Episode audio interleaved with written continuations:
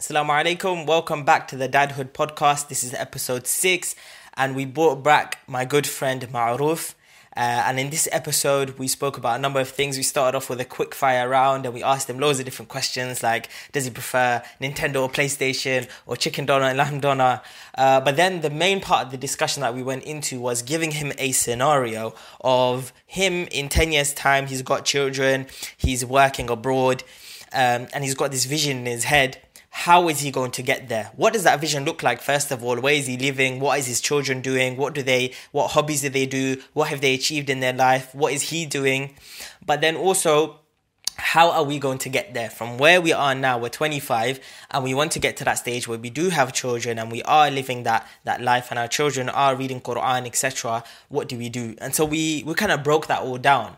Uh, and the main key take home message was that we have to start now focusing on ourselves first. If we want our children to be uh, memorizers of the Quran, we need to be working on that ourselves first. But there was so many different aspects to this that we went into uh, in terms of what's priority, what's the next priority, how to build up ourselves, how to build up our children, what challenges we're going to go through. So it was just a bit of a chat uh, about between me and Ma'ruf. Uh, and I think you guys will benefit a lot. So please make sure you hit subscribe, uh, give the video a like, uh, leave your thoughts down in the comments, share this around to friends and family. Thank you. Welcome back to the podcast. This is uh, episode six, and I'm joined by Master Chief. Uh, he's, you know, taken a bit of a retirement from Halo since he had children. so, you know, brought him on to speak to him about his dadhood journey. please, please, Master Chief, can you remove your helmet, reveal who you are? The people would like to know who who is Master Chief. How come he's taking a retirement from Halo? Oh, Morpheus. It's Ahmed. Morpheus back. Oh, mashallah, mashallah. Alhamdulillah, alhamdulillah. Maruf, this time around, okay, Um. I got a quick fire round for you. Uh, you don't know what's coming Um. up, but you're gonna have to choose. I'm gonna give you a question. Uh, I'm gonna give you multiple questions. Actually, you're gonna give you two choices, and you have to pick the one that stands out the most, the one that comes to your head. Quick fire, yeah. Okay, Bismillah. right, let's go. Yeah, you ready? Yeah. I'm ready. I'm ready. All right, sick. Halo or COD? COD. Oh, I thought you were Master Chief number one fan. What's going Nah, on? bro. Nah, bro. I just got it for for for the, for the cap. I'm fraudster, innit? So Master Chief's just there for the fraud. I'm a COD player. All right, Nintendo or PlayStation? Nintendo. Oof. Street Fighter or Tekken? Street Fighter. Oi. Okay. Mario or Zelda? Zelda. Thin pan pizza or deep pan pizza? Deep pan. Ooh. Chicken doner or lamb doner? Chicken doner. Lamb's a bit heavy, you know. Kids meal. It's kids meal, you know.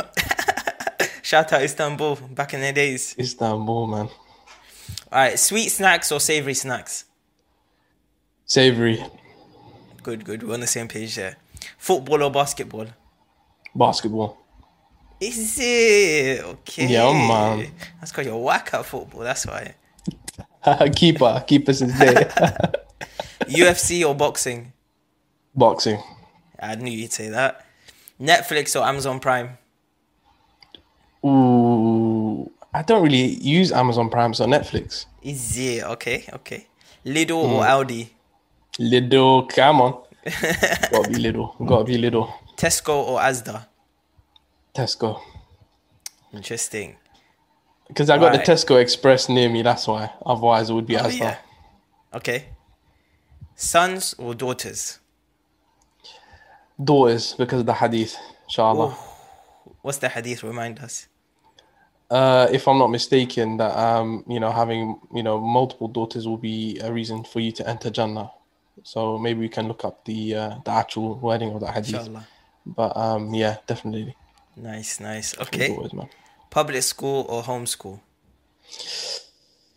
Well, going through um, public schooling system uh, and knowing the difficulties that you know you face going through that, I'd have to be homeschooling now. But it's a bit that's a that's an interesting one. Maybe we can touch on that. Okay. Interesting okay. one. Interesting. Breastfeed or bottle feed? I don't really know how to answer that question. You have Uh, to choose one. I don't know. I mean, natural. Let's say all natural. For now. Pampers or Huggies? I mean, these are all questions that um, Of you course. know you might have to ask me next year, possibly, or another time. But um, let's say Huggies. Huggies, okay. Teletubbies Uh, or Tweenies? Teletubbies, definitely Teletubbies, man. Teletubbies is the goal, isn't it? It has to be, it has to be. I'm telling you. Okay, well done.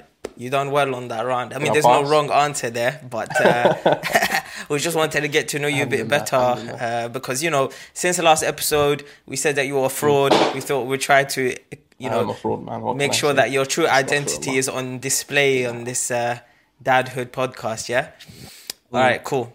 So look, bro. Um, I'm gonna give you a scenario, okay, and uh, that's where the podcast is really gonna start from. So let's fast forward into the future, and you've got two kids.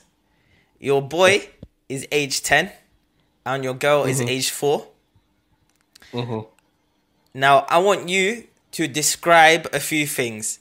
What is your life like right now in, in that scenario? Okay, so te- you you, you we're, we're fast forwarding to a time where you've got a boy age ten and a girl age four. So describe to me what's your age, what's um where are you living, okay, what's your hobbies, Mm. where are you working at the moment, are you even working, mm. Mm. and what do your kids enjoy doing? What are the achievements that they've made so far? So when you think about this, you know, whatever comes to your mind, that kind of vision for yourself and your family, I want you to go for it. So, so let's go first of all. How old are you? Okay, let's just add 10 years uh, to my current age. So let's say 35. Okay, Inshallah. 35. And where are you working? Well, I'd like to think I'm working where I'm currently at, but um, I'll probably be either at an agency in digital marketing or like running my own agency potentially. Okay, interesting, nice. Inshallah, inshallah. What do you look like? I mean, I don't know. Hopefully, I got a bigger beard than I have now. I mean, I've been uh, focusing all my energy onto my beard lately, but um, Or you're going in like hyperbolic time chamber like Goku. You're like, oh, trying to get the beard out. Captain America, you know, I'm just tensing my chin every night. But uh, alhamdulillah, yeah, hopefully I got a bigger beard, I guess. Um, definitely trimmer. I need to focus a bit on my on my health. But Okay. um, yeah, I mean, I don't really know how to kind of answer that one. Okay, interesting. Um, what are your hobbies? Ooh, well, hopefully I'm still like you know doing the sneaker buying and selling. Um, having you know a bit more of a substantial kind of collection, but uh, I've kind of gotten into painting at the moment. So that's something that um, my work. Yeah, so work they are like really focused on well-being. So Okay. they sent like a, a paint like kit, so like acrylics and a canvas, and then we did like a session online where we we painted this landscape. And um, yeah, when I was buying my diary, I saw that on the website if you spend like thirty quid, you can you know get free delivery. So I ended up buying like loads of painting stuff. so on the weekends, I kind of like used that set that they sent and kind of paint. So um, I'm not good at it. I mean, I did GCSE art, so I guess I'm okay. But I Man wouldn't did, say like man said I did amazing. GCSE art like 10 years ago. I mean, like I've always I'd like to think that I've, I like, always had a nah, you, you, you're pretty good at drawing still. I remember we used to. Yeah, like.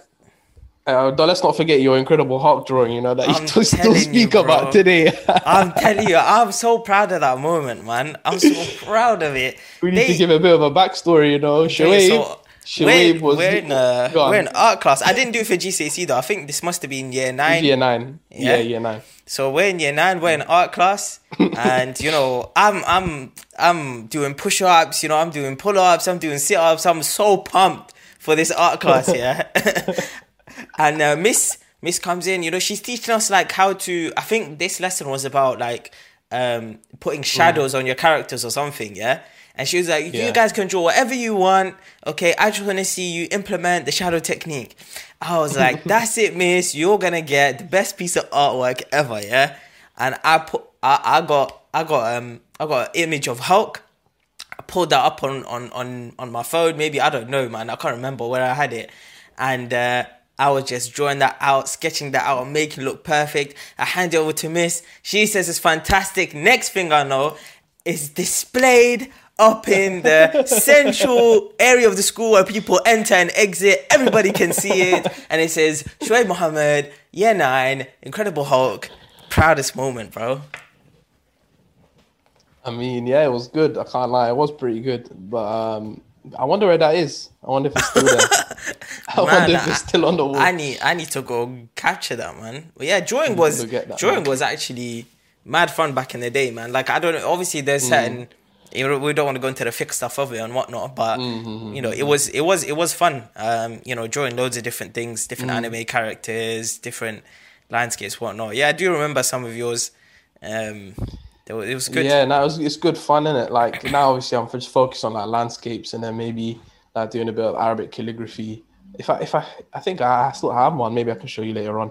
Um, just something that I did on the weekend because even with work, like they like to just see what you go up to in the weekend. Because obviously, obviously, everyone's at home and we're not really doing much. So when we have our weekly meetings, um, you know, my manager would like to kind of just see what you go up to, just to kind of break the ice a little bit. Yeah. So um, yeah, they kind of they kind of ask, oh, when's your next art project or whatever it is that you're doing? And I just do it for fun, and um, yeah, it's, it's actually quite relaxing, like you said.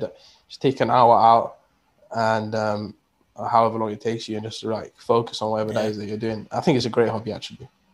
Would you would you do that with your with your kids? So at that age, One hundred percent, one hundred percent. I I have very fond memories of my mum like taking us out into the garden with like poster paints. yeah, and like just going crazy, just like with a big sheet of like whatever it could have been, like wallpaper even, and just like going a bit nuts on it, hand sick. painting and like drawing all sorts. And even like me and my sister, um, when we were doing our garage, we were like, oh, like we had a clean wall before we got painted, and we're like, what should we do with it? And we just ended up like just doing some crazy paint. I'm sure I have a picture of it somewhere.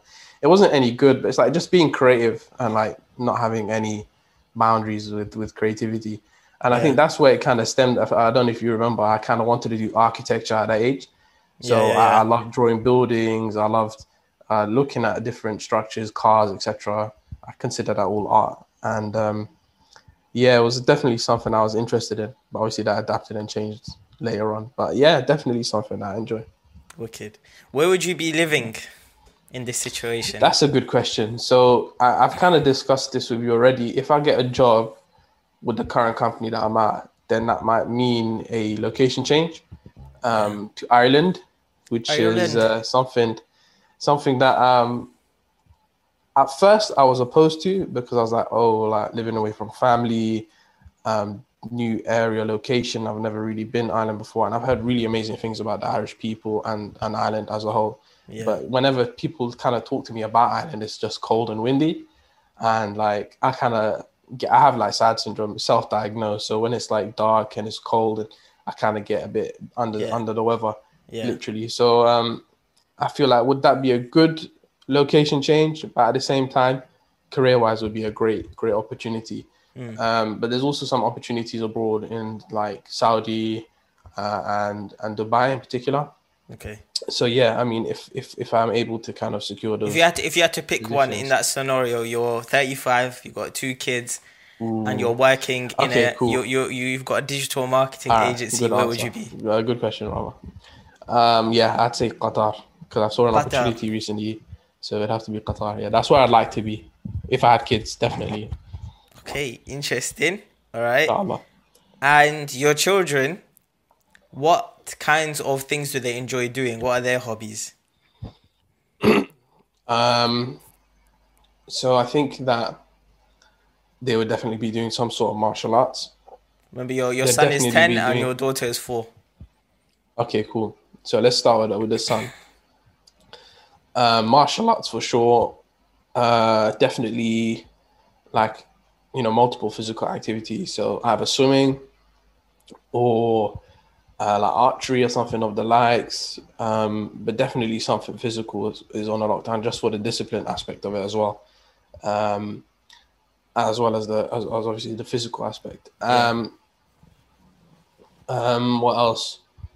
I think that the gaming, uh, you know, field technology side of things is going to really advance rapidly, so like with with um, with VR and things like that. So definitely games, and I think I'd still be playing a few games here and there. I'm sure. Um, what else? It's a hard one. I guess painting as well. Maybe who knows? Who knows? Who know? Who, who really knows? But um, probably a sneaker collection as well. Inshallah. Is it? Okay, nice. Yeah, maybe, maybe. And for the daughter, at four years old, uh, let me think of a four-year-old that I might know of. Because four-year-old is still quite a young age, you know, he's still form, forming those um, those habits and those those like likes and dislikes. So, um, yeah, maybe cooking, painting. I think that's something that I, I remember listening to in on your first podcast um, with that brother that went to Eton College. Yeah. Hello, back low.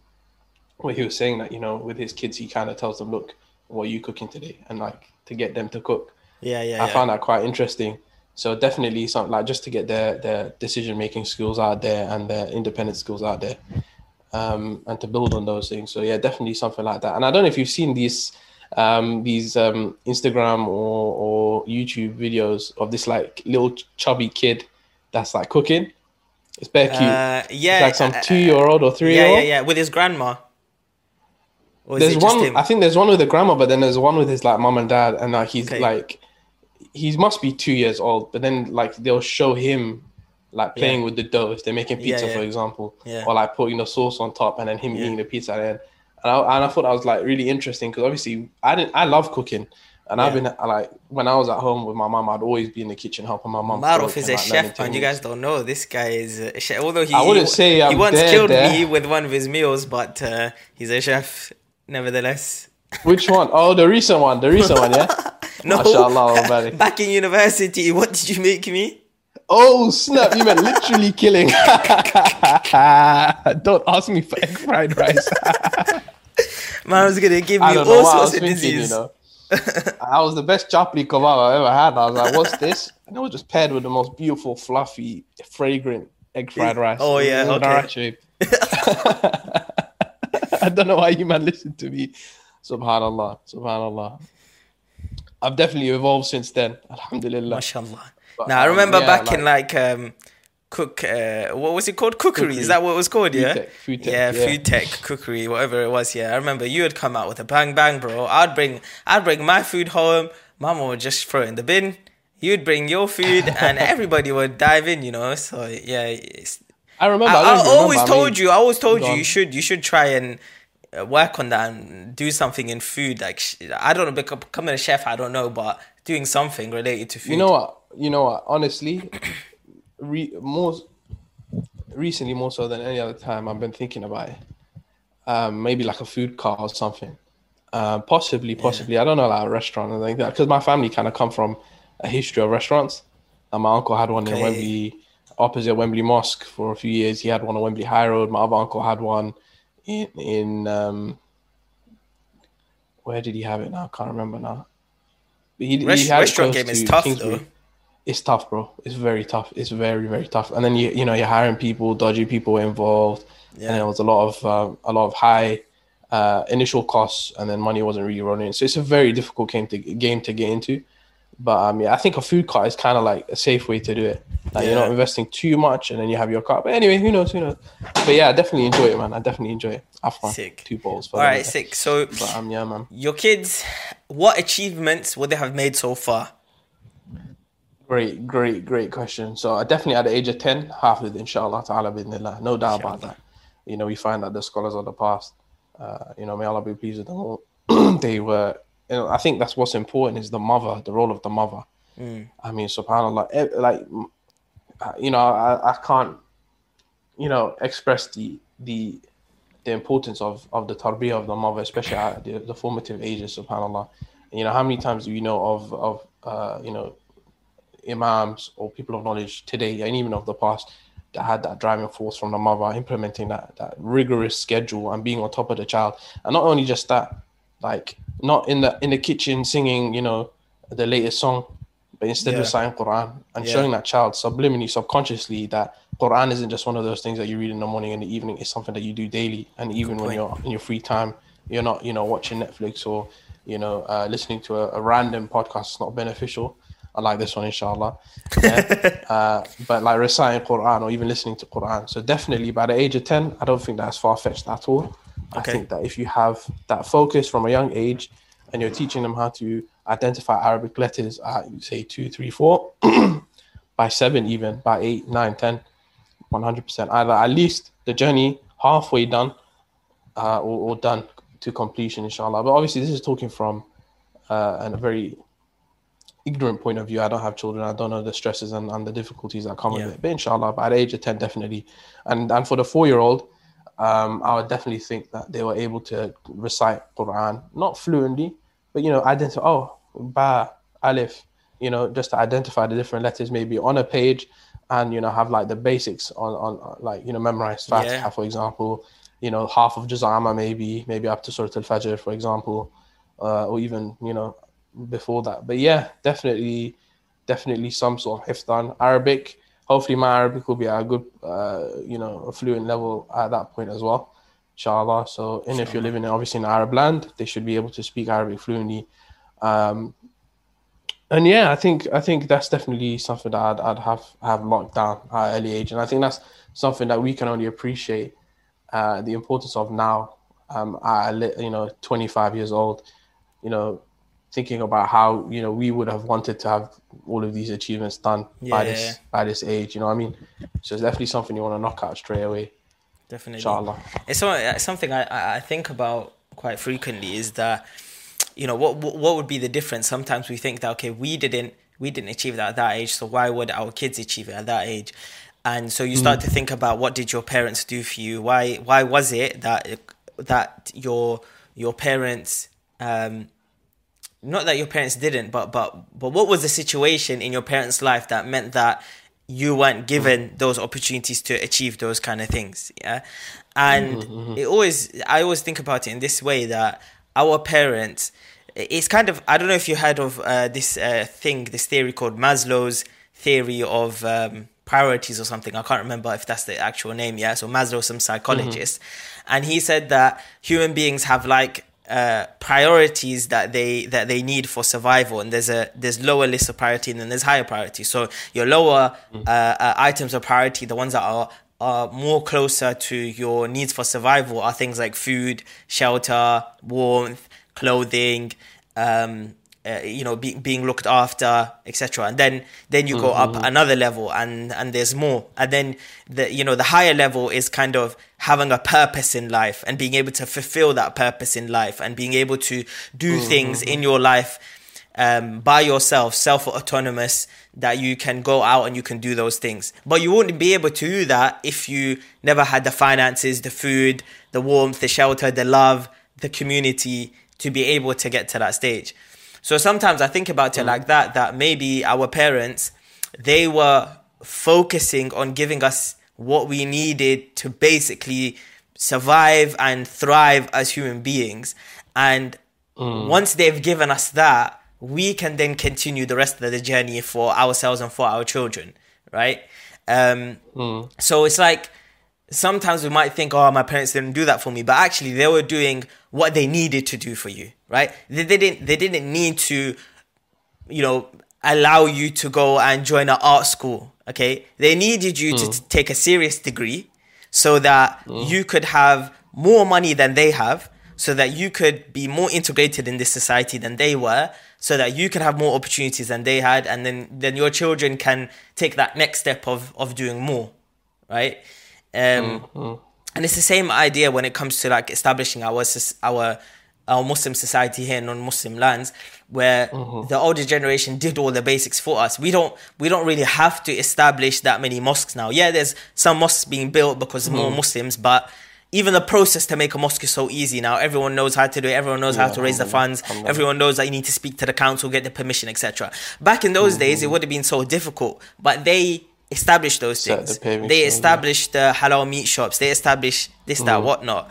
And now we need to then take that, we need to appreciate that, and we need to take that to the next level and include more things in it, right? Maybe we get angry that, oh, why does this mosque not do a youth program?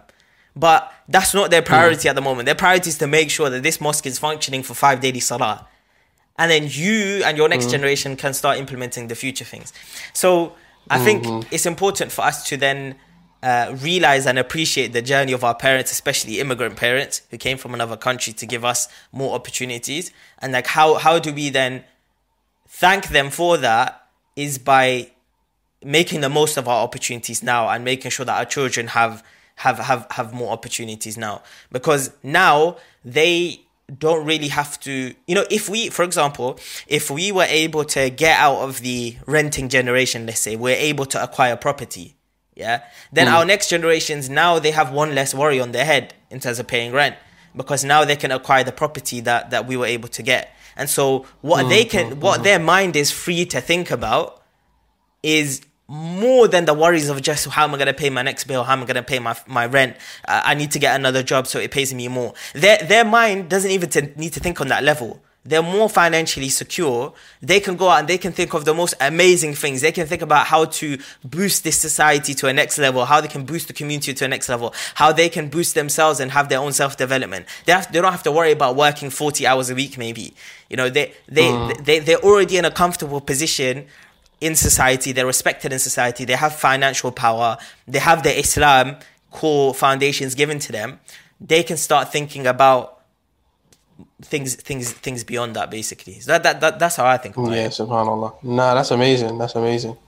Yeah, no, it's true. It's definitely true. I mean, I'm reading a book right now called Atomic Habits. Oh yeah, I need to read that. It's on my book. list. Yeah, uh, alhamdulillah, it can take it off me when I'm done. Uh, it's a sick book, bro. It's a really sick book. I've, I've just started it. Um, and alhamdulillah, work actually sent it, which was great because one of my colleagues was like, you should get this book. And then they sent it over, which was amazing. But um, it kind of talks about that.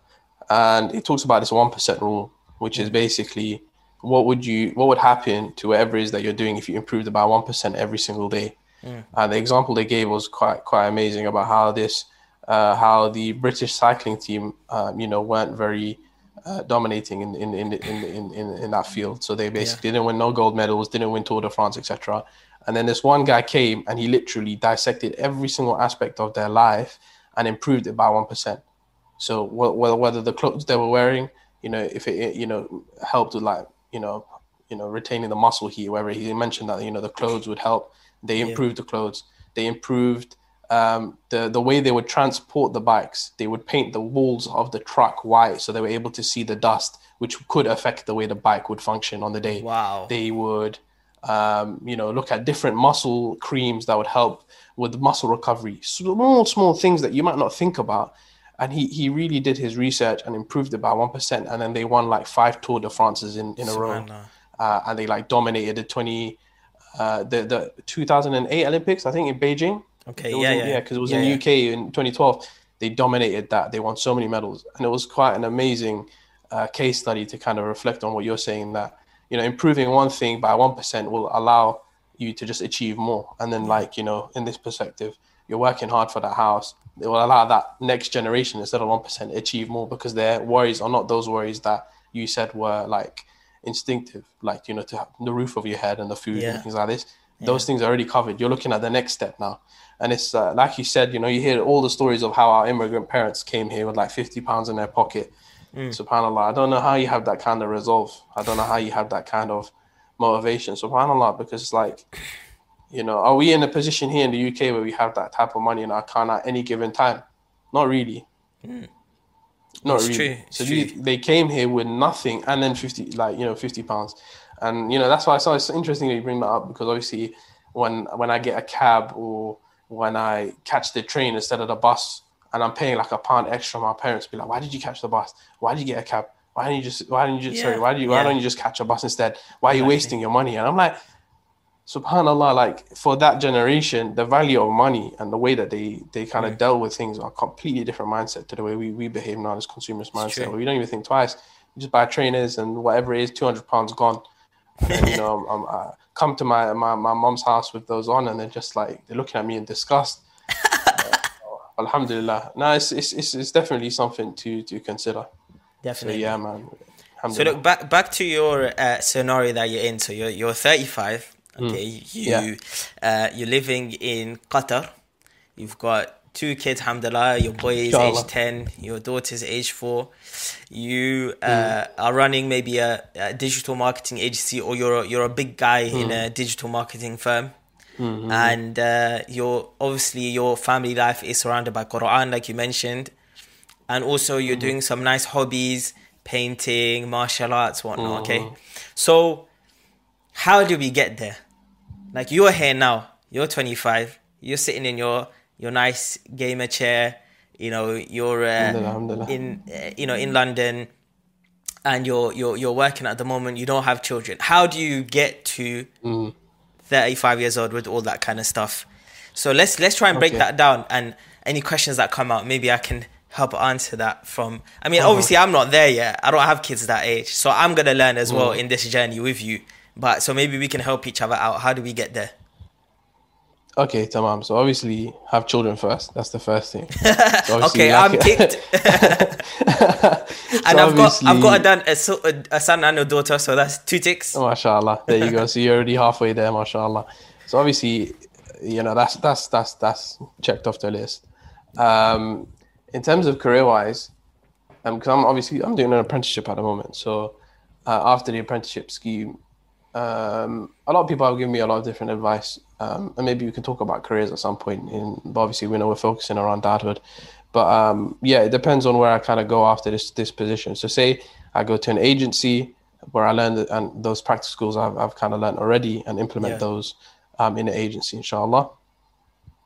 Um, and then either yeah, or, or if I'm you know if if it's in the qadr of Allah and I'm and I'm lucky you know blessed enough to kind of go to these um, different companies all these different um, countries rather Yeah. to to kind of work for the same company inshallah um, that'd be a great opportunity as well and I'd go straight away so I mean that's that's probably see, the way I'd get to like say two- Qatar or I, I find that there's two mindsets here, yeah, and I, I was thinking Mm. about this when I was uh, moving from from my last job to my current job.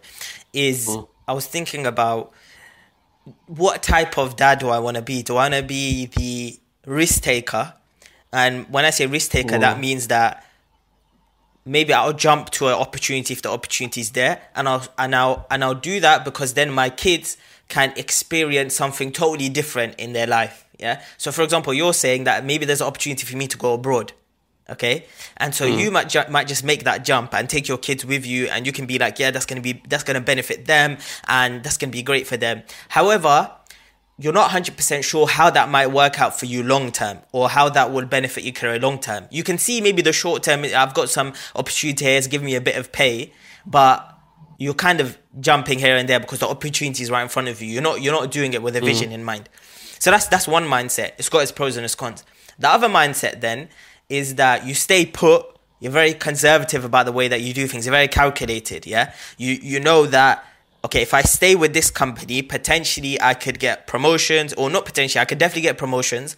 I could get a higher pay salary. I can still stay in the society that I'm in. I don't have to change my life around that much. My kids are comfortable. And because I'm going to get promotion, a lot more money from this, then uh, I'll be able to give my kids a lot more opportunities through that money. Okay. But maybe not through experiences like you could have by taking them abroad. So I, I was thinking about this, you know, whether I should stay comfortable in the job that I have now because the opportunity opportunities for me to progress are there. And I'm already very good at that job and I'm very comfortable and I, I, I and, and and I can see things being okay for me. And therefore my lifestyle won't change too much and my children can have a, a kind of uh, not have a big change to their life and things can be comfortable. But at the same time I didn't want to be stuck in a com- comfort zone. You know, I wanted to learn, I wanted to mm, develop, mm. but I wasn't sure how that's going to affect my children. Am I thinking more about myself, or am I thinking about how that's going to affect my children? Because maybe if I go out my comfort zone, I'm going to have to sacrifice a bit of salary in order to chase some sort of development dream that I have for myself. But at the same time, mm. maybe that opens up new doors for my children. Maybe there's abroad opportunities that they can go to a whole other country. So I, I got stuck between between this. I made the, the decision to move. I felt like the best decision for me at the moment, given that my kids were still quite young, that um, it's not going to really affect our lifestyle too much if I take a different job, which is a totally different industry, totally different route, and I try and build myself up there. I felt like that was the right decision to make. But if you're in your situation and you got you got that, what would you do? Yeah, that's a good. That's a good. so excuse me. That's a good point. Um, it's a tough one. It's definitely a tough one because you have to obviously weigh up the pros and cons. Um, but I think that traveling really broadens the mind, and I didn't really appreciate travel until I actually went abroad to Egypt and kind of um, saw the reality of a different country. Um, you know, I had a very narrow mindset, to be completely honest with you. Um, you know, I thought that the world was all good. There was no poverty. Everyone was happy. and even growing up, I thought that everyone had the same opportunities I had. Like everyone lived in a house like me. Right. You know, the, you know, people weren't living rough, and, and especially, you know, there's, there's statistics that suggest that you know a million kids go to school hungry a day. Like you know, all of these types of um, statistics, or I was oblivious to. I just thought everyone everyone had. sorry, excuse me. That everyone had the same like opportunities as myself, and then obviously with with age and you know being exposed to different you know people with different backgrounds and, and lifestyles, you kind of see the actual reality of that is not not the case. And then when that really sunk in deep when I went to Egypt, and I was like, Subhanallah, you know, I can't I can't take anything for granted at this point. Mm. You know, I have to really uh, appreciate every single aspect and every single blessing that I have, Subhanallah. Um, you know, seeing like families literally live the room in the room that I'm in now. There were families living in, in this one space alone. The fridge was in a corner, the bed was in a corner, and like a little table was in the corner, and they all share this room. Yeah, mother, father, and kids. So like, it was definitely something that um, that I really appreciated and, and, and kind of like to to be exposed to. Um, so yeah, I mean, obviously that's not to say that that would be the same in, in say Qatar, but traveling and kind of giving your children that exposure okay. and allowing them to appreciate the realities of, of, of the blessings that they have is definitely something that I want to teach them from a young age, inshallah. Uh, but um, I definitely think that being exposed to a, not to say that you have to be, because we know many examples of people that have never left this country and speak better Arabic than you know mm. native speakers. But I do think that at a young age, uh, it would help a lot. It would help mm. a lot um, to kind of go to kids, kids are, kids are sponges at that stage. exactly, exactly. Like, like, like, you rightly said, at a young age, being in a country where okay, we, we look objectively, we know that we want our children to speak Arabic and memorize the Quran. Sah? We know this. True. We don't need to. Yeah, we we know that this is a a goal that we want them to achieve. Okay, so now look at how we can help them achieve that goal.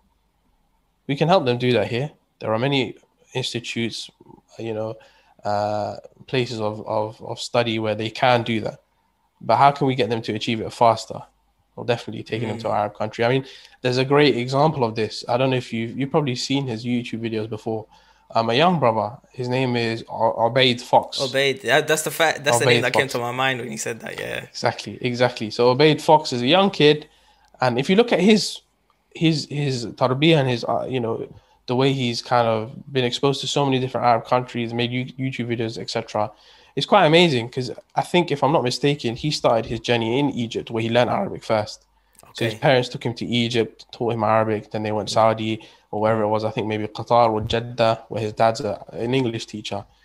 And just being exposed to that to that culture, it does help. He can speak fluent Arabic.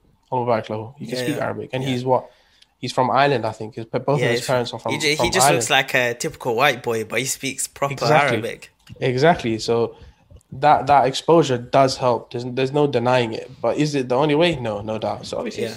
it is subjective. It is down to your situation and down to your uh, your reality, and you know your your do's and, and your wants that you've discussed with your spouse as well. Because obviously you're you're a team. Um, you know, if your wife is happy to say, "Look, I'm happy to raise the kids. I don't yeah. want to be working," you know, or you know, I want to work three days a week, and then I might have to look for a sitter, or I might have to look for my mother to look after the children, yeah, whatever yeah. it may be. So you know what I mean. So obviously, it's, it's, a very subjective question, so it's kind of difficult to kind of answer. Mm. But at the same time, I would like to have the formative years, maybe from like three, possibly till yeah. about 11, 12 definitely in Arab in an okay. Arab world, in the Arab nice. country. Inshallah. Nice, nice, inshallah. But then to throw it back at you, do you think that if your children were there in the formative years without mm. their grandparents, aunties, uncles, cousins, mm. uh, how would that then affect their development? And then when they come back to a society in the UK, a Western society, UK, US, wherever, wherever, yeah, let's say, yeah. let's say you come back here, back to London, yeah. How are they going to be comfortable enough to participate as full citizens of the society? So two, two things there: your family and, and and your society. Yeah, I mean, obviously, regular trips are a must, back and okay. forth. Um, I mean, I don't think it's difficult, especially if you are someone from that society as well, to kind of assimilate. So, say for example, I went to Thailand, where I'm not exposed to their culture or, or their way of life at all, and then you know we're learning it together with the children, Yeah. and then you bring them back, you know, after seven years of them not, never going to England, and you're not kind of showing them the English culture and way and custom, it'll be very difficult. But if you obviously talk to them in English, have them speak English, you know, FaceTime and call parents back and forth regularly. You know, take regular trips. You know, you went to America, for example, and you you Yeah. you, you know you have family there. You're exposed to that culture, right? Yeah. Um, uh, you know, opposed to myself that doesn't have any family or doesn't have any family in America. Mm-hmm. So I don't know what it's like there. I've never been. But you have that exposure to that culture because you've been there. Yeah. So definitely going back and forth is something that's definitely important to maintain that understanding. And I feel feel like I don't think it's difficult. It's I mean, it is difficult to to chop and change, no doubt. No one likes to chop and change, and that's why actually, you know, so you know that that safar traveling is a form of punishment. You know, it's actually difficulty. No one said that that traveling is easy. It is difficult. You're not at your home. You're changing bed. You're tired. You're irritable. Blah blah blah. So you don't want to put that onto your children on a regular basis. If that makes sense, I think that Yeah. there's a a certain age where you can kind of say, okay, you're 11 years old now. Maybe at this age you're able to do that, but then to do it at you know chopping and changing when they're three, four, five, six, seven, you want them to kind of build their their, their identity a bit, Yeah, and then maybe do that. So I mean, I have no experience. I haven't spoken to anyone that has done this before. So I mean, that's why I kind of chopping and changing from one discussion or one aspect of Yeah. it to another. But um, No, I do think that- uh, I have do these think that raw, you raw have to. discussions. Yeah, yeah, exactly. Um, but then again, like you said, you have to create the atmosphere for that child. Say, for example, I, I don't decide to go to, to, to Qatar or go to, I'll, I'll take that child to an Arabic institute. I'll have to make sure that where I live, um, you know, there are, you know, a community of, of you know, students or, or, or Arabs, for that example, that, you know, can teach that child and expose that child to the, to the ways and the customs of, the, of, the, of Yeah. those individuals. Because obviously, like, you know, as a proud Pakistani, yeah, um, I don't speak. Oh Uh, man, do you know what? I forgot one of my questions. It was India or Pakistan. Don't ask me that question. I don't want to start a riot. Alhamdulillah. Alhamdulillah. No, but like, um, you know, I felt like I, my, my, my, my native tongue, according to my father, is Urdu, yeah. We okay. Gujarati. Yeah, we speak Gujarati like more like more commonly. I don't know either. Like I just know the basics. Like you know, I want to eat or you know, give me water, whatever it is. Yeah, I don't know the important words. bars. The important words. Uh, but um, but yeah, like, why isn't the priority Arabic? Why is it that I had to leave the country to kind of instill that love for the for the language? You know what I mean? Like there should be Yeah. a real emphasis on Arabic language. Yeah. It's the language of our of our religion. You know, we must know it. There's no two ways about it. We have Mm. and it's to. it's you know, it's, some- it's what um it's what builds our our Islamic civilization, right? Like sometimes what we think is that we've passed a certain threshold with the Muslims, British Muslims living here. We think that we've set up our mosques and our halami, like we said before, and Islamic schools and whatnot, and and now we need to go into other higher priorities, whether that be you know uh, political uh, power or whatnot, right? Not to say it's wrong to be involved in politics, but maybe our priorities are wrong because how much of our community has Arabic yet? That's supposed to be a very uh, something which is one of the cores, the same way as establishing a masajid, same way as establishing mm, your mm, mm. Islamic schools this is a, a core part of our society as Muslims living in a non-Muslim land, especially because Muslims obviously in a Muslim land is generally they know how to speak Arabic, so that's not a priority. Whereas for us, it's gonna have to be a priority. And before we before we look at people like Salah ad-Din who went and did amazing feats and conquers, we need to see what was his journey towards that. He already had Arabic, he already had Quran, he already had those things. Hmm, and hmm. so he was able to, like we mentioned, if you have the foundations, you can focus on what comes after, right? So we have to 100%, make sure that we have that foundation of Arabic uh, before we can focus hmm. on, on, on the other things. Yeah, and it just goes back to your your your list of priorities, isn't it? Yeah. What are the the things that you must have on lock um, for your children's like overall tarbiyah and definitely Arabic is one of them. Alhamdulillah, we're we're studying now and we we try our best to obviously learn it so that we can teach our children, but at the same time, like we need to make sure that we are, you know, the exemplary examples for our children, and that's something that you know we discussed in last last episode when we when we did it Yeah. a couple of weeks back now. Like you know, being that role model for your child, and I think that's what's more important. Actions speak louder than words. You know how you treat your child, how you behave. You know, t- manners are you know observed. You know how many things that even now as, as a you know 25 year old uh, adult male do i look back and think why am i like this? Why is my mentality like this? Why is it that i react like this? You know it's interesting to kind of observe that and then looking oh wait how does my father react? How do my Yeah. family react? Yeah. what have i been exposed to? Why is it that this person you know for example i look at my brother-in-law mashallah and i see the way he he deals with situations. It's completely different to the way i've dealt with situations you know and i think why is it that he he he deals with it that way? And his his his exposed you know what he was exposed to at that age you know allowed him to kind of develop those skills and, and behave in that way. So um, yeah i mean it's it's just like be your best self and that's enough. You know what i mean?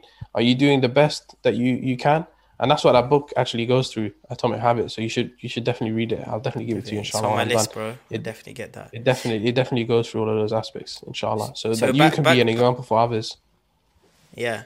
Back ahead, to your um your situation, yeah. So that kind of Mm. covers the whole the whole uh, living abroad situation and also kind of covers the instilling habits into your children as well, yeah.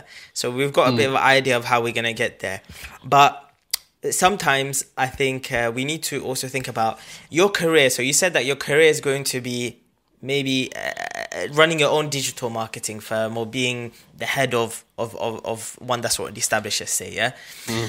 And but you've also got children. Now, what's that dynamic gonna be like for you? If you can imagine yourself at ten years and you're running your marketing firm or you're the CEO of a marketing firm, but you've also got these young children and you're trying to give them tarbiyah, but you're also trying to trying to make money from this job. What what what do you think that mm. dynamic is going to be between you, your work, your children?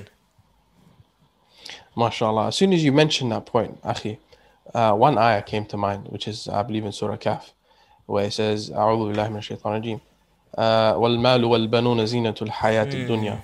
Yeah. That, والمال والبنون, your money and your children are decorations or distractions in this life, right?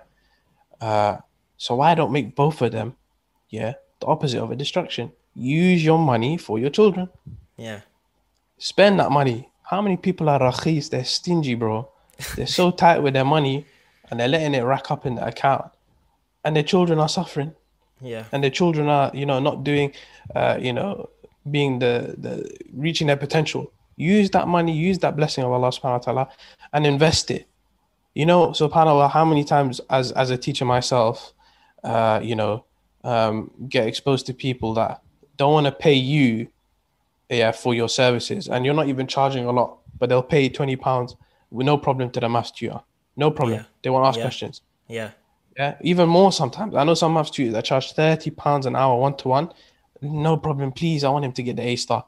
But when it comes to you teaching quran arabic all of these you know really important skills but fi sabilillah, how can you charge more than 10 pounds like i got bills to pay i got things to do as well like you know like life doesn't just you know it's, it should be it should be that you should be honoring your teacher and i'd actually make an emphasis and i make an effort to pay my teachers extra if i can and not to ask questions not to ask questions. If the te- teachers you know oh did you pay last week? Did you not pay on time? Pay regularly? I mean subhanallah i remember i paid my arabic teacher you know sheikh badawi ages ago and what happened was is that his computer got hacked and he lost all the accounts or something like that like he lost basically his uh his spreadsheet where you know this person's Right, paid this right, much right. and he's got five. I said write it off. Let's start fresh. Yeah. Don't ask these like he's your teacher at the end of the day and he's doing something that's going to help you. You don't want to Yeah. have any issues. Obviously, this is personal and, and, and this is how I dealt with it. Not to say that you should. Yeah. You know, obviously this is this is down to you, but use your money for your children. So, like to answer your question, which is how are you going to get your children to kind of, you know, reach those goals whilst you're you're you're, you're progressing in your career, right? Mm. Pay for it, man. Don't waste time. Get that one-to-one teacher that's going to come, someone you trust. And I personally believe that you shouldn't be your your your child's first teacher or primary teacher. That's my opinion. Okay. I think that it's really important for the for for the child to really differentiate father uh, and teacher in in just in Arabic and Quran. From my opinion, obviously help the child. You teach the child I when read, you you know, I when the child read. needs Um, help. it's funny that you say that because literally this morning, um, Mm. one of the sheikhs that I know, he reminded me of Umar bin Abdul Aziz. Okay, the uh, Okay. the fifth rightly guided uh, Khalifa. Khalifa. Yeah, Mm-hmm. um, and I remember that that book. uh, I read obviously about his biography when I first started practicing, and I was telling I was telling the sheikh this morning. I said to him, "Yeah, you know, I read that book. It had a big impact on my life." And in that book, he mentions that while he was running the Islamic State, um, he was taking care of his children by hiring other people who were experts in swimming, in Quran, in archery, etc. Uh, so that he could um, he could make sure they had that opportunity to do that while he was running things. But at the same time, um, he he he would check up on them in the evenings when he was with them. He would ask them how how they were doing, like how how did archery go, how did swimming go, show me what you learned, etc. Right? So he was still involved in it, but he Yeah. he, he he but he, and he also mentioned this point. He said that uh, I want to make a difference between um, who's teaching them skills and who's father, fathering them. Yeah. Yeah. And and and then as they grow up, he's gonna blend them together. But at the beginning, you said like the formative years, like what you said, is that you separate these two. He's still involved in it. It's not like he separated Yeah, himself yeah. totally. He's still there, he's still asking questions. He's busy at the moment. He's got this whole state to run. Okay. and he wants to make sure his tarbiyah for his children is there. So he's involved in two ways. He's putting the money in by paying that expert to come in. But multiple ways. Actually, you can think about this even more ways. He's already thought about okay, I've got the responsibility of running a state, but I've also got children. So let me prepare for that moment. So he's done number one, he's already made the intention to prepare for that moment. Then he's gone out and done the research, who's the expert in those areas. Then he's put money towards that. Then then he's checking up on his children, how their progress is going. And then he's making a plan that as they grow older, how he's gonna uh, uh, form Get those two involved. things together and get more involved. Yeah. It was uh, that that book was so good, man. I'd recommend you read that. Yeah, definitely. That's going to be on the list now. But exactly, like you know, you hit hit literally nail on the head there. You like you want to kind of and look at it from a from a from a you know a different point of view from the third person. Yeah, when you when you have that relationship with that teacher, you can ask that teacher questions you can't ask your father. True, exactly. You yeah. have a different relationship with that individual. You're able I think to he mentioned something like that in, in a the book different as way. Yeah. yeah it's it's really it's really really interesting because obviously you have love for your father but there are certain things that i know i, I find very awkward and difficult Mm. to discuss with him. And i'll be able to discuss that with a third person. And why wouldn't you want that third person to be an expert or someone that's got you know a more a different perspective? You know subhanallah i'll never forget. Yeah i'm not even talking about this from an islamic point of view. I remember when i when i hit my car yeah i, I crashed my car. It wasn't even a big crash. I literally tapped the back of this person yeah. And he, he started moaning and complaining. And i didn't go to my family. Who did i go to? I went to my neighbor uh, you know an 86 year old woman Yeah. yeah and i told her because i had a relationship with her where i, I didn't feel like i was going to be judged. I felt like i was going to be heard. Yeah. and i didn't know who to go to. And she mm. she's like she sat me down she heard me and she's like you know what? You need to tell your parents. Yeah you do need to tell them. You can't keep it from them. And this is how you should deal with it. So i got that external advice from a, an 86 year old woman.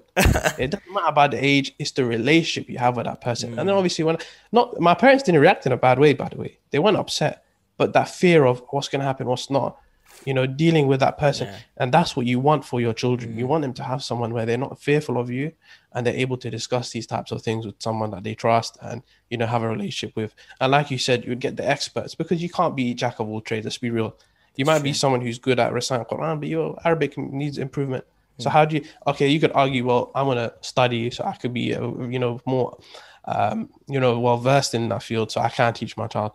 But then get the Arabic teacher where you can have that banter with that with that teacher, and you know, you know, build that relationship with that teacher, and then like you said, be involved still, help with the homework, ask them what they learned, test them on what they learned. You're still involved, but not mm. directly involved. Not mm. directly involved. Mm. And obviously, you can apply this in, in every single aspect. And you know, even you know, our brother, um, you know, I won't mention his name just in case he doesn't want to be mentioned. But you know, he he he studied studied martial arts, and I always remember how he said that that discipline, that level of discipline that he learned from his sensei is sifu. Yeah, it can carry itself into all aspects of life. Subhanallah. You You, know, can see that now with, kinda- with with that brother. Yeah, like, you can see it with that individual as well. Discipline. discipline. The mm. discipline is like mi'a fil hundred percent. Yeah, and that's something that I identified that I lacked. Anytime that I had difficulty in my life, I just come crying, Baba, Mama, please, I don't want to go swimming no more. I'm tired. I don't like it. And my mom and dad be like, okay, do you want? Do you want? You should try. No, no, I'm done. Finished, finished. All right, we'll take you out. you know what I mean? And that's something that I regret. I regret. I wish, you know, actually, we shouldn't say we, we wish and regret. Alhamdulillah is the qadr of Allah. But I think sometimes, you know, if I had that discipline and that level of dedication, maybe I would have, you know, I would have been more disciplined, like we, we've, we've mentioned, and I would have been, you know, uh, maybe I would have got my survive and save qualification, which is the official life um, guarding qualification you get Yeah. to be a lifeguard. You know, so you know, it's, it's it's it's very interesting. Like you know, you need someone to kind of put you in place, and this is also another aspect of your wife. You know, they Yeah. say behind every great man is a great woman because naturally sometimes you can't be bothered, and then you know sometimes your wife needs to put you in place and be like, you know, focus, do this, do Yeah. that. You need to do this. You need to put someone in place. So you know, this is another discussion altogether. But yeah, like like uh, we we discussed, you know, using your resources. At the end of the day, when we're buried six feet under, none of this is gonna matter. We're not gonna be buried with matter. All our good deeds and what we have, and we know that the things that continue on for us after we pass away is a righteous son or daughter that makes dua for you or does you know something on your behalf. So why wouldn't you want that for yourself? Why wouldn't you want to do you know train generations after you to to be that driving force for your uh, akhirah as well? So yeah, it's a very very interesting discussion. Well, let me hand it over to you. I've been asking all the questions, yeah. So your your scenario, yeah. How Mm-hmm. how do you want to get there? So we've covered how you're gonna get to Qatar. We've covered how you're gonna Okay. maybe progress in Inshallah. your career. How you might eh, handle your children. Any other questions when you look at your your life? Ten years. I'm 35. I'm doing all of that stuff. What what questions come into mind in terms of how you're gonna get there? Well, hopefully COVID isn't a problem. Yeah, and you know if we take this vaccine or not, and whether we're allowed to travel or not is a different discussion altogether. But um, it's uh, it's it's it's it's, it's one of those things where you have to really consider all aspects of it, isn't it? Because what I find is that people might travel and not consider everything. Like even when, for example, I moved house or moved um, residency, yeah. Alhamdulillah, I moved residency, but did I think about every aspect of that you know, conclusively, I don't think I did. I don't think I thought about how close I was to the masjid. I didn't think about whether I was going to have a car or not to kind of Yeah. drive to the masjid. I didn't think about my finances to the point where I'm looking at what I have to save in order to kind of fund those types of things if I wish to do it. So I think that's a very important thing to consider um, when you're when you actually leave every aspect of it. And I'm sure, obviously, with a big life decision like that, you would do that. But I kind of, before kind of discussing it further with myself, I kind of want to ask you, you know, you've asked me where I'm going to be at 35 years old, and I've kind of known you since 15. So it's almost Yeah. been a decade. Yeah, been more than a decade uh, since we've known each other. So inshallah, we have another decade together. Bismillah ta'ala. Inshallah. But where are you at 35? And what are you doing? This guy flipped on me, man. This was meant to be about, to, about you, man. Okay. so, uh, me at 35, yeah, I see myself. Um, So he says 12. Isa is, he's 12, and Sarah is, it would be uh, 10 or 11, something like that. Mashallah. Um, yeah, probably, probably, probably 10, yeah. And, uh, yeah, so they would have, I would have imagined in those years, okay, they would have, they would have been very closely connected with the Quran. If they haven't memorized it by now, they would have been very close to finishing memorizing it, inshallah. In terms of their Arabic, uh, there would have been some some fluency there. Um, Your screen's gone yellow, by the way. Yeah, sorry, I can see some technical difficulties No there. problem. I'm gonna carry on. You try and fix that, yeah. No, I'm so, back, I'm um, khair.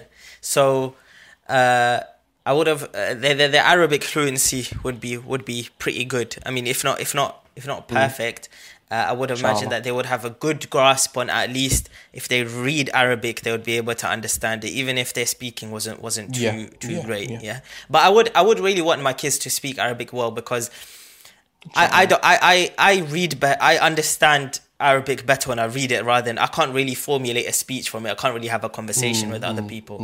Um, and that's something I want to work on, but I don't think I'm going to reach that fluency that my children could reach because if they're doing it from a young age, then I'd want them to. What I want, yeah, is that I want them to think in Arabic. Yeah, because right now my yeah. thoughts are all in English, Ah, and then I have to Yeah, convert them yeah. into Arabic. Yeah, Yeah, But yeah, want them to think in Arabic. That that's that's where I want it to be at, basically. Sahih, Sahih. So hopefully, in those formative years, they could they could do that. And for me to, to I mean, the, the key question is here is how do you get there? And for me, it's like you said, it's about starting now. Yeah, me doing Arabic right now. How can I expect my children to have some fluency if I don't try and be fluent right now? So me as as a father, I'm not only doing Arabic because it's it's an obligation religiously, or because um because I want to connect with the Quran, because I want to read the works of the scholars.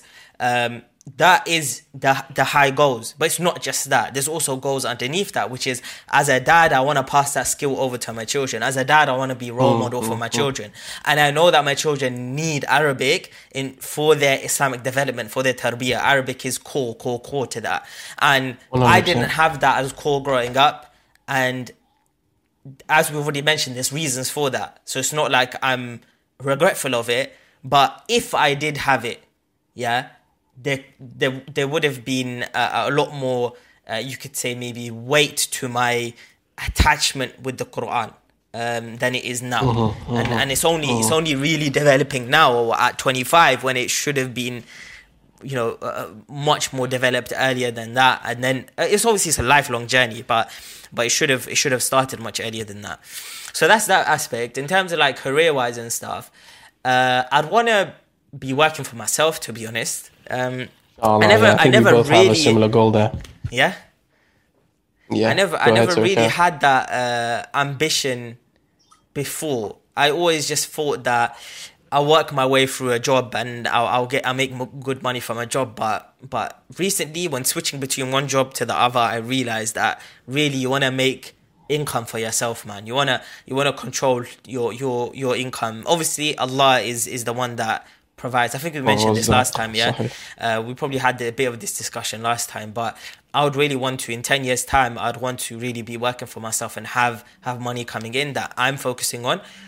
But at the same time, I've I've in those 10 years I've built it up to a point where I've been able to maybe employ other people so I'm not actually involved in the process of the business I'm just raking in the money really and maybe I'm involved here and there but not many hours you know like the, that book four hour I think we're just shouting out bare books this episode yeah the Honestly, four hour work honestly. week yeah it's Mashallah. like a it's a very good book and when I first read the title, I thought that's just that's just kind of um, uh, what you call it, clickbait, yeah. Yeah, but yeah.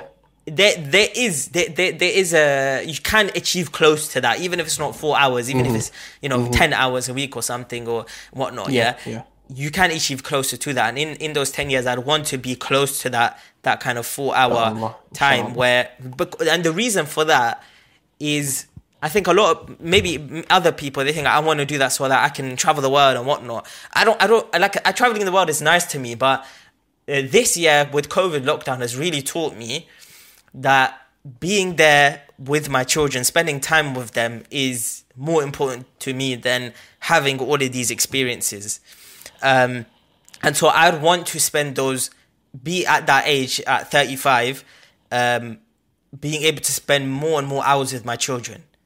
And I would have hoped that in those 10 years, I was homeschooling them. Like for me, the next sort of two, three years is about building my finances to a point where I have enough money to be able to homeschool my children. Because homeschooling is, is, is, is, it's not is- cheap, yeah. It's not cheap, yeah, it's not cheap. Especially as they get older. Maybe in the early years, it's, it's okay. But um, uh, as they get older, you know, you're hiring tutors, this, that, whatnot, the resources, taking them on, on, on trips, whatnot. This becomes expensive where all the things you can imagine that your school would have done for you, uh, uh, uh, education wise, you're going to have to spend that money on that, yeah? But, I mean, homeschooling is another topic, and I'm not going to go into why I'd want to do that today. But I'd want to make sure that in the next the next kind of couple of years, the the key focus is building some finances to make sure that I can then spend time with my children. I can homeschool them. I have the opportunity to do that. I have the resources, the time to do that. And then by the time they are that age, they're 10, 11, 12 years old, that I, I've been so involved in their life in those in those years that they felt like they did have a father in their life and their father had an impact on them and that I've been able to give them all these opportunities. And at that stage is when things are just going to get even better. I mean, they're going to become teenagers, they're going to become rowdy, they're going to need tarbiyah. And hopefully at that stage, I have enough finances, I have enough security. Me and my wife are comfortable enough to give them that time and that oh, guidance and those opportunities in those teen years to be able to do that. And so, yeah, for me to get to that stage, as I mentioned, I need to start looking at it now. How am I going to build that mm-hmm. business, that empire? That how am I going to get to that stage of of working less hours and, and, and doing the homeschooling? Even when it comes to the homeschooling aspect, I'm already preparing. I have like a uh, on my on my laptop. I had this folder that's full of resources, and these are mm. these are resources that probably won't be used until they're like four five years old. But I'm banking everything now, getting myself in the mm-hmm. mindset, preparing myself to do the homeschooling. I'm part of homeschooling group, so I can research how to do it. So um, yeah, bro. Key thing is, well, and why I wanted to give you this scenario, yeah, is so we can both have this vision for ourselves that if that's how I, I imagine myself at 35 and that's how what I imagine my kids doing at that age and that's how I imagine how much money I have and where I'm living, then mm. how do we start getting there from now? Like what do that we need to do now. from yeah. now to, to, to, to, to, to get there? But yeah, that's that's Mashallah. me, I guess. Mashallah. Nah, that's that's that's interesting, no doubt. Definitely. Um yeah, I think I think we're both on the same page in terms of like having that independence in terms of, of finance. I hmm. think that um, I've always been that way. Sorry, excuse me.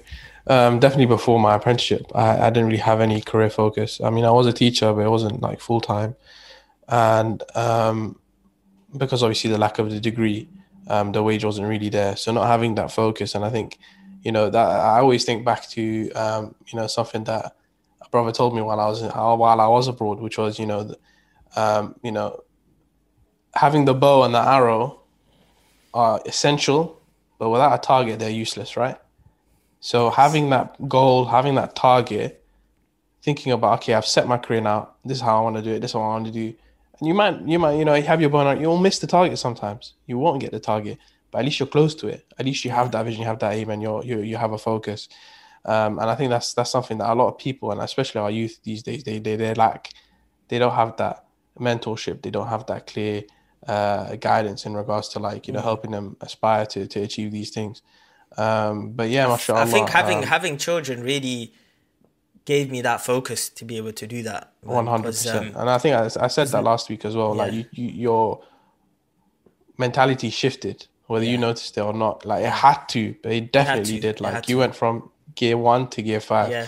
MashaAllah. Because you um, have to, um, you, you think, what you do is it forces you to um, think about what you're doing now in the long term. Like, like mm. for example, right now I invested a lot of money into a fitness program, and I would yeah, have never, yeah, never imagined myself a couple of years ago, three, four years ago, spending that much money on a fitness program. I wasn't those kind of people to just like splash money on these kind of things. Yeah, I was very careful about it. But having children and realizing that at that 35 age, yeah, I'd want to be fit enough to be running around with my children. Like Tariq mm. said on, on on the podcast uh, like two weeks ago, he mm, said mm-hmm. you wanna you wanna always be faster than your children. Yeah, yeah. yeah? So I, I I realized that that right now I have the opportunity to build that foundation.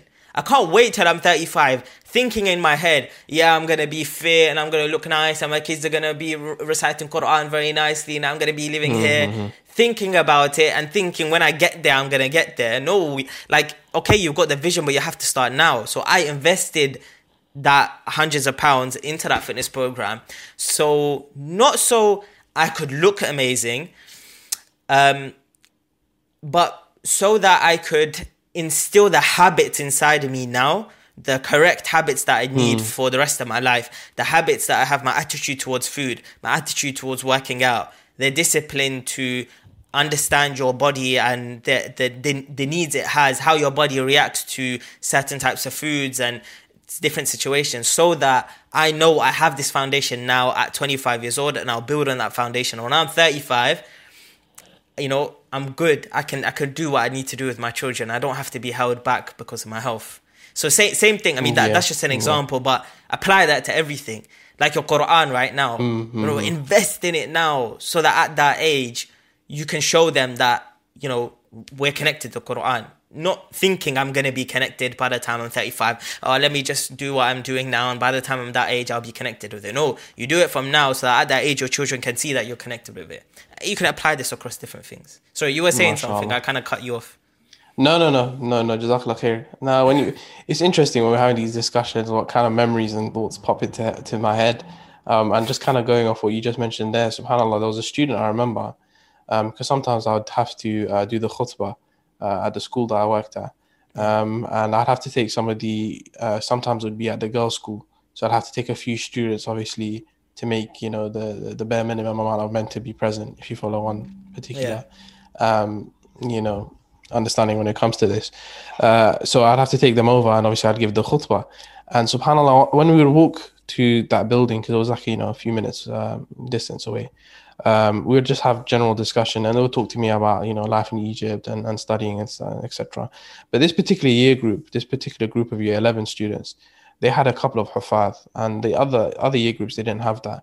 And just looking at the way that their parents instilled that love and instilled that passion and instilled that um, you know, and showed them the, the realities of, of of the importance of the Quran. Subhanallah, one ch- one child in particular was discussing about how their their father, when praying Qiyamul Layl, would be in ruku or sujood for so long that he thought that his father passed away. Wow. That, so he would be like, "Yeah, sometimes I'll be there, and I, you know, he'd be in sujood. I thought he, you know, he passed away," and they were laughing. And I thought, what was I discussing in year eleven? I wasn't discussing how my fa- father was in sujood for so long that I thought he passed away. I was discussing all sorts of rubbish. you know, how do I do a shoryuken and you know street fight, whatever it was, yeah. Because obviously, what I was exposed to is is relative to what you're exposed to. Now, that's his foundation. His foundation is that the Quran is so important that I and what what does that suggest? What does that already say? He's, his father's getting up him up for qiyamul. He's praying lengthy prayers, not short prayers. He's reciting parts of the Quran that you know you know would would make the the the toilet would make it long. It would make it you know something Yeah. that would be difficult. You talk about how his legs would hurt, etc. Hmm. Like Subhanallah, it's like it's putting that that that that measurement very high from the get go. Whereas our measurement is just to recite Quran. His measurement is I want to be reciting Surah Baqarah and Surah An-Nisa in in Qiyamul Layl. Do you understand that that dynamic is so important to kind of and the thing is the question is that we understand this and we want this for our children. What are we doing for ourselves? Hmm. Do you know what I mean? Like what are we doing for ourselves at this very moment? Um, and you know, obviously it's, it's difficult. We ask Allah subhanahu to make it easy for us all. I mean, But um, yeah, it just it just reminded me of that scenario when you kind of discussed that just now. Subhanallah. So may Allah bless um, that, those brothers, um, inshallah. Uh, and you know, I mean, allow us to kind of be that kind of role model for our own children definitely. um, to the point where they're they're looking at us and they're aspiring to be like us. Um, you know, obviously to be like the past predecessors and the people of knowledge that we're exposed to at this moment. But you know, be be someone where you know I would like to be like my father. I want to be like my father. My father's a righteous man, and you know we can say this about a particular uh, uncle. May Allah have mercy upon him that passed away uh, not so long ago. You know, he was a very you know uh, a really uh, inspiring individual. You know, someone you know people only speak lofty words of this person. And you know, we, we, try to aspire to be like that as fathers, to be role models for our children first and mm. foremost, and then obviously help society on, on a general. Of course. But yeah, man, it's a, it's, a, So it's look- an interesting one. to round it off here, back to our scenario of you and and your and your vision for, for your in Qatar with your children, mashallah. Inshallah, We talked about the good things, but what challenges would you imagine that you would Hmm. have as a father with your children in that scenario? Your boy's 10, your daughter's 4, you're living abroad, you're working a good job. Hmm.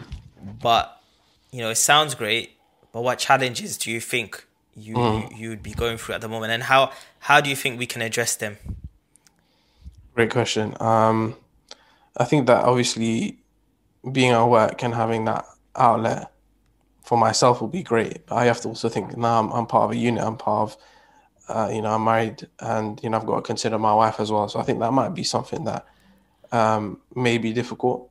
I feel like you know having a wife that is just a home wife is already difficult to some extent. You know. Yeah. Um, obviously, it's a, a responsibility that you know you know mothers are able to carry out in a different type of way. However, um, to be in another country and to have that responsibility is quite diff- difficult. Um, you know, it kind of reminds me of someone that um, my auntie's, um, uh, you know, daughter. You could you could argue, who who got married to a Swedish Reba, uh, alhamdulillah. And you know, when when she got pregnant and, and she had a child, I don't know if it's in Sweden or, or another European country, so don't quote me on this. But whatever country they're they're in, like it's uncommon for them to kind of have help from the mother-in-law. Like they kind of get it's that you deal with it it's your responsibility mm. and i think that's another aspect as well that people might not consider to to some extent not having that exposure to the grandparents and things like that obviously solution that is is is alhamdulillah technology is advanced to a point where we can just you know speak to people across the globe in in in, in the blink of an eye really mm. but um but yeah i think that's a major aspect of it as well and like having just that that that, that relationship with family i think the the relationship you have with your your cousins um, you know, that are similar age to you are, are a lot stronger than sometimes your friends, you know.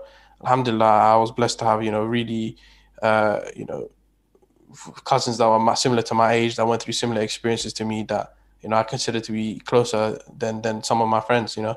Yeah. Um, and I think that's important as well. Like, you know, having a, a cousin or having a family member that you can relate to and discuss like certain things with and grow up with is also important. So obviously going to Qatar, you'll be you know, taking that away from your children. But like we said, there's an opportunity cost, isn't there? And you know, this life is short, uh, so we have to consider what's probably the best for our children long term, rather than you know these things that we might uh, might be a problem in the future as well. You know, you might have yeah. a, a, nephew that's you know a tyrant. It might be an individual you don't want your children to be hanging around with. Yeah. Um, so I guess it's, it's it's one of those things that is subjective, but um, yeah, another aspect probably might be you know your own friendship circle as well. You know True. being at work you want to be able to have your outlets as well and being exposed to a different country with different people building those foundations and relationships with people again can be difficult especially yeah. if you're like you know an introverted person like myself. I consider myself to be introverted anyway. I'm only extroverted with people that i know but the initial interactions i you know i'm quite reserved i'd like to yeah, think yeah, anyway. So it's like you know building all that and so that it's it's, it's balancing all of that and I, and I would imagine, I would imagine UK. that would that would help, um, that would that would hinder uh, somewhat your relationship with your family at home. You know, because um, yeah, you know, if you're if you're not as you're not that happy at work, yeah, or you know, you, you don't have that connection mm. with your colleagues, so at work, work is just becomes a bit of a chore. Uh, then you know, coming mm. home, it can then hinder your your your family life a bit where where exactly. you have you know a bad mood and whatnot and also yeah, like you mentioned yeah. about friends i find it such a blessing to, to to to to live here where i am and have friends around me that have kids the same age as me or even mm-hmm. just having mm-hmm. family around me that can that can help me when I've got a long day at work. Yeah, like there's some mm. sometimes when I have to work hours and hours at work, and my mom is more than happy to be like, yeah, I can take you know Isa off your hands.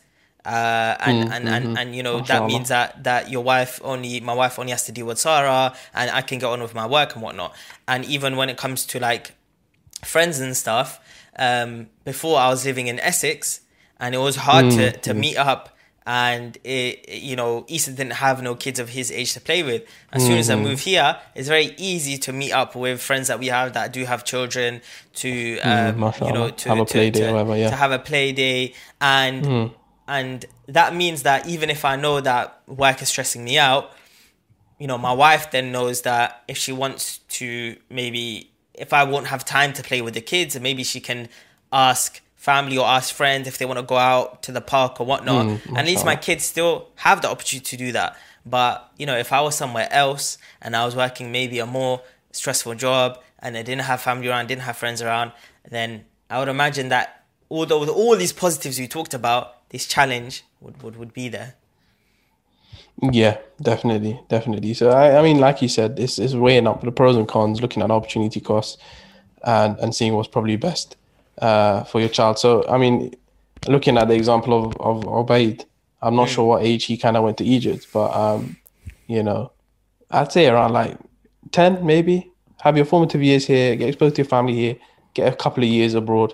Who knows, akhi, who knows? Inshallah, Yeah. we ask Allah to make it easy for us and allow us to make our children, you know, um, the coolness of our eyes and ambassadors for the religion and society on the whole, inshallah. Ameen. Ameen, Ameen. ameen. Rather than inshallah. Ameen. Ya Rab. I mean, on that point, bro, I think we'll end it there. Jazakallah khair for coming on, Inshallah. man, and uh, covering those scenarios.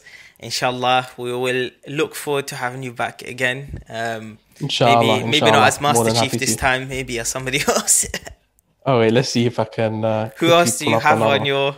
MashaAllah. On my, on my, uh, What is it? Uh, some see. some virtual machine that you got going. Yeah, so what happens at work sometimes, um, we kind of like try to spice things up and uh, enter meetings like as as different um different characters. So I think there's another cool one here. Let's see. There's jokes. Uh, this, this one's a cool one. This one I like to comment sometimes.